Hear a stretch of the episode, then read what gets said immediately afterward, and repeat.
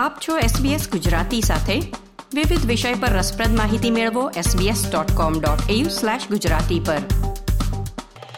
નમસ્કાર. તમે સાંભળી રહ્યા છો તારીખ બે ઓક્ટોબર અને સોમવારના સમાચાર SBS ગુજરાતી પર સુષેણ દેસાઈ પાસેથી. આજના મુખ્ય સમાચાર.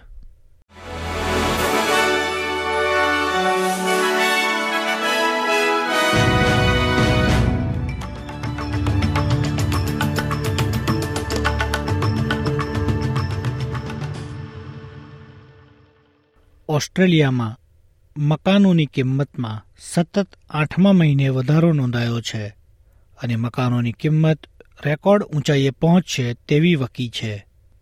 નવીનતમ કોર લોજિક પ્રોપર્ટી ડેટા સપ્ટેમ્બરમાં મકાનોની કિંમતમાં પોઈન્ટ આઠ ટકાનો વધારો નોંધે છે, જે જાન્યુઆરીથી સરેરાશ રહેઠાણની કિંમતમાં લગભગ આડત્રીસ હજાર ડોલરનો વધારો દર્શાવે છે.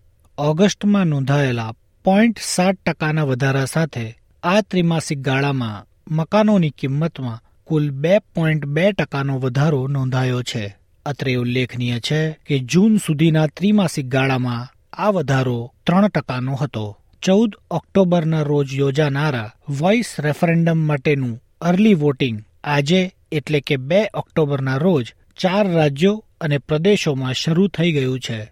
જેમાં વિક્ટોરિયા ટાસ્માનિયા વેસ્ટર્ન ઓસ્ટ્રેલિયા અને નોર્ધન ટેરેટરીનો સમાવેશ થાય છે, જ્યારે બાકીના રાજ્યોમાં આજે જાહેર રજા હોવાથી અર્લી વોટિંગ કાલથી શરૂ થશે. પ્રધાનમંત્રી એન્થની અલ્બાનીઝીએ જણાવ્યું હતું કે તેમને આશા છે કે મોટી સંખ્યામાં અનિર્ણિત વોટરો ઇન્ડિજિનિયસ વોઇસના સમર્થનમાં આવનાર રેફરેન્ડમમાં વોટ આપશે. વિક્ટોરિયાના ગિપ્સલેન્ડ વિસ્તારમાં લાગેલી એક બુશ ફાયરમાં એક ઘર નાશ પામ્યું છે. અગ્નિશામકો આખા દેશમાં ઊંચા તાપમાન અને ભારે પવનની સ્થિતિમાં આગ પર કાબૂ કરવાના પ્રયાસો કરી રહ્યા છે. વિક્ટોરિયા સહિત ચાર રાજ્યોમાં ટોટલ ફાયર બેનની ઘોષણા કરવામાં આવી છે.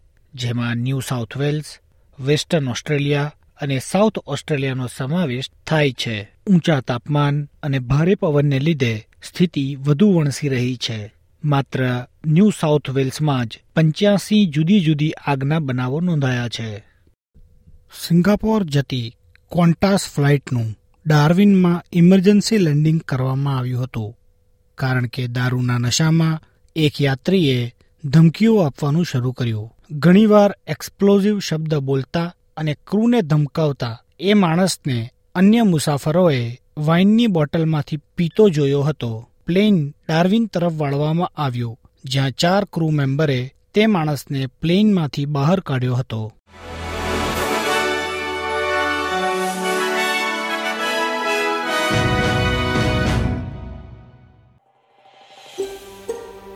આ પ્રકારની વધુ માહિતી મેળવવા માંગો છો?